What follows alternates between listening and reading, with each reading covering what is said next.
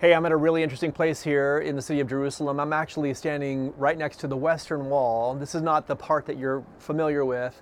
Normally, probably you're used to seeing pictures of um, Jewish people praying at a section of the Western Wall. Well, this is the same wall, it's just continued south. And the interesting thing behind me is this what you see are uh, mounds of stones laying on top of one another. This is fulfilling what Jesus said to the people when he was weeping over the city of Jerusalem. Remember when we were walking in the footsteps of Christ, we stopped at Dominus Flevit. That means the Lord wept, and he wept over the condition of the children of Israel.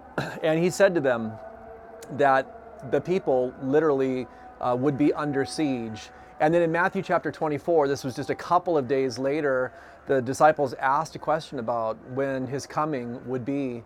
And he goes into a long description about the Temple Mount and the temple and how not one stone would be left upon another. And all of those words were fulfilled ultimately in 70 AD, um, some 40 years after the death, burial, and resurrection of Jesus Christ. What he said um, to the T came true. And behind me, you see the evidence of it that the Romans, they came down from the north. Titus led three legions of soldiers, uh, tens of thousands of soldiers, and they literally not only dis- dismantled the temple to get to the gold that was uh, covering the temple walls, but then they pushed some of the temple uh, mount stones down behind me.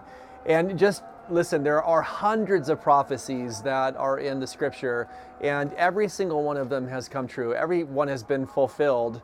Uh, and we're looking forward to a section of prophecies that have yet to be fulfilled in the coming of Jesus Christ. Just a reminder today that you can stand on the Word of God. The Word of God is trustworthy, uh, and you know it's trustworthy because Scripture says of itself that is God breathed because you have the transformation of the power of God's Holy Spirit working in your life. Archaeology makes the declaration, manuscripts evidence defines it, and then, of course, the prophetic word proves that God knows the end from the beginning. Stand upon His word today.